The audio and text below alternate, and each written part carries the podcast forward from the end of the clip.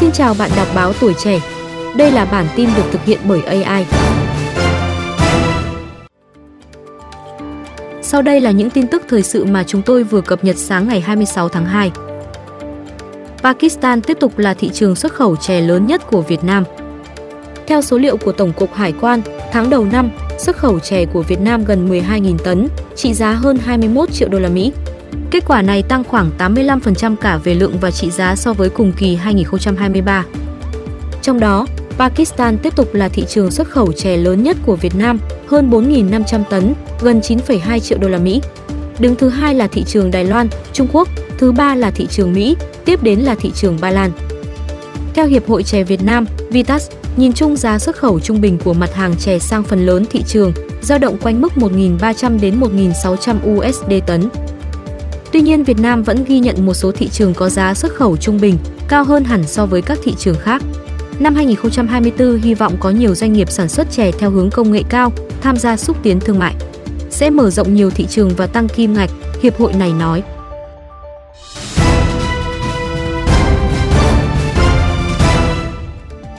Lãi suất giảm mạnh nhưng cho vay mua nhà vẫn ì ạch.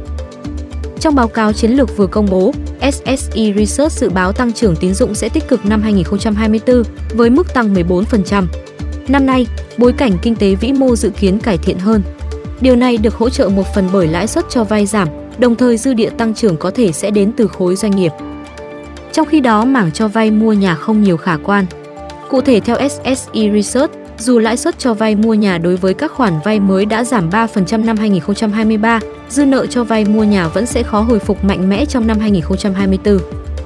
Một số lý do chính được đưa ra như giá nhà ở thành phố Hà Nội và thành phố Hồ Chí Minh gần như không giảm, trong khi thu nhập và tâm lý của người mua nhà đã bị ảnh hưởng trong giai đoạn 2022 đến 2023. Số lượng căn chung cư và thấp tầng mở bán trong năm 2024 dự kiến lần lượt là 33.851 căn và 5.030 căn, tăng gấp đôi so với năm 2023 nhưng vẫn thấp so với mức trước Covid-19, khoảng 77.000 căn và 6.800 căn. Và quan trọng nhất là một phần tài sản của người dân có thể vẫn mắc kẹt trong trái phiếu doanh nghiệp và các dự án bất động sản chưa hoàn thành, chuyên gia SSE Research cho hay. Đơn vị nghiên cứu cũng cho rằng các ngân hàng sẽ cạnh tranh mạnh mẽ hơn để giành thị phần trong mảng cho vay mua nhà. Đối với các dự án có đầy đủ thủ tục pháp lý tọa lạc ở những vị trí đắc địa.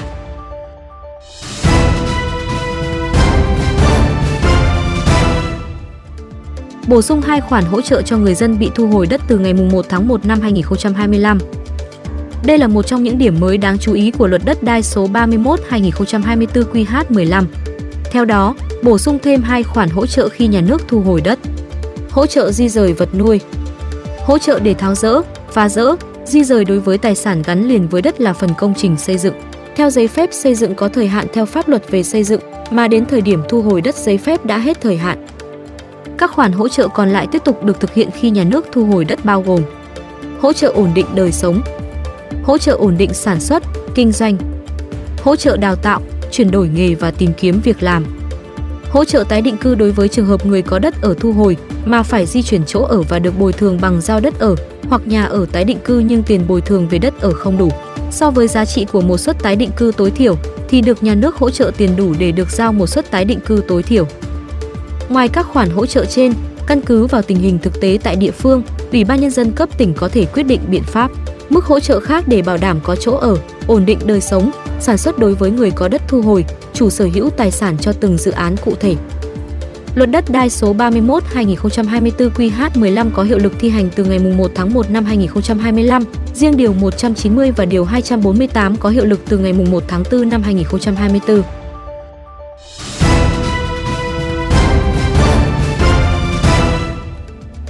Những đối tượng được tuyển thẳng, cộng điểm ưu tiên khi tuyển sinh lớp 10.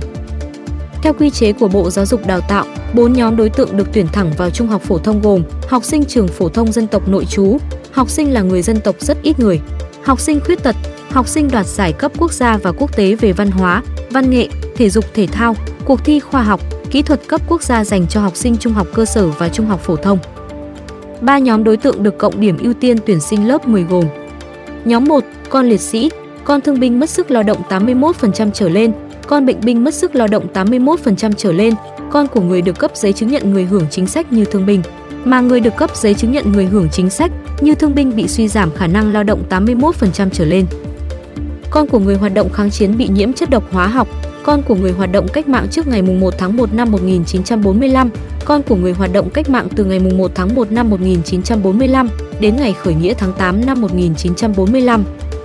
Nhóm 2, con của anh hùng lực lượng vũ trang, con của anh hùng lao động, con của bà mẹ Việt Nam anh hùng, con thương binh mất sức lao động dưới 81%, con bệnh binh mất sức lao động dưới 81%, con của người được cấp giấy chứng nhận người hưởng chính sách như thương binh, mà người được cấp giấy chứng nhận người hưởng chính sách như thương binh bị suy giảm khả năng lao động dưới 81%. Nhóm 3, người có cha hoặc mẹ là người dân tộc thiểu số, người dân tộc thiểu số, người học đang sinh sống, học tập ở các vùng có điều kiện kinh tế, xã hội đặc biệt khó khăn.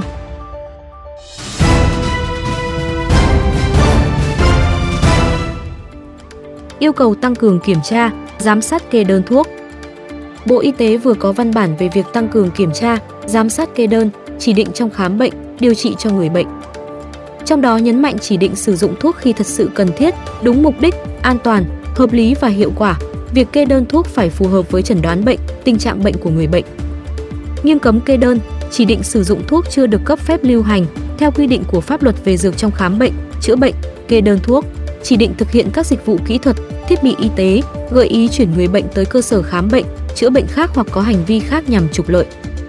Bộ Y tế cũng đề nghị các đơn vị chỉ đạo tăng cường kiểm tra, giám sát việc tuân thủ đúng quy định kê đơn thuốc, chỉ định thực hiện các dịch vụ kỹ thuật, thiết bị y tế tại các cơ sở khám bệnh, chữa bệnh. Các đơn vị giả soát, phát hiện, chấn chỉnh, xử lý kịp thời các hành vi tiêu cực trong kê đơn thuốc, chỉ định các kỹ thuật, dịch vụ y tế để lấy hoa hồng, gây phiền hà cho người bệnh nhằm trục lợi từ người bệnh cũng như quỹ bảo hiểm y tế. Quý vị vừa nghe bản tin sáng của báo Tuổi Trẻ.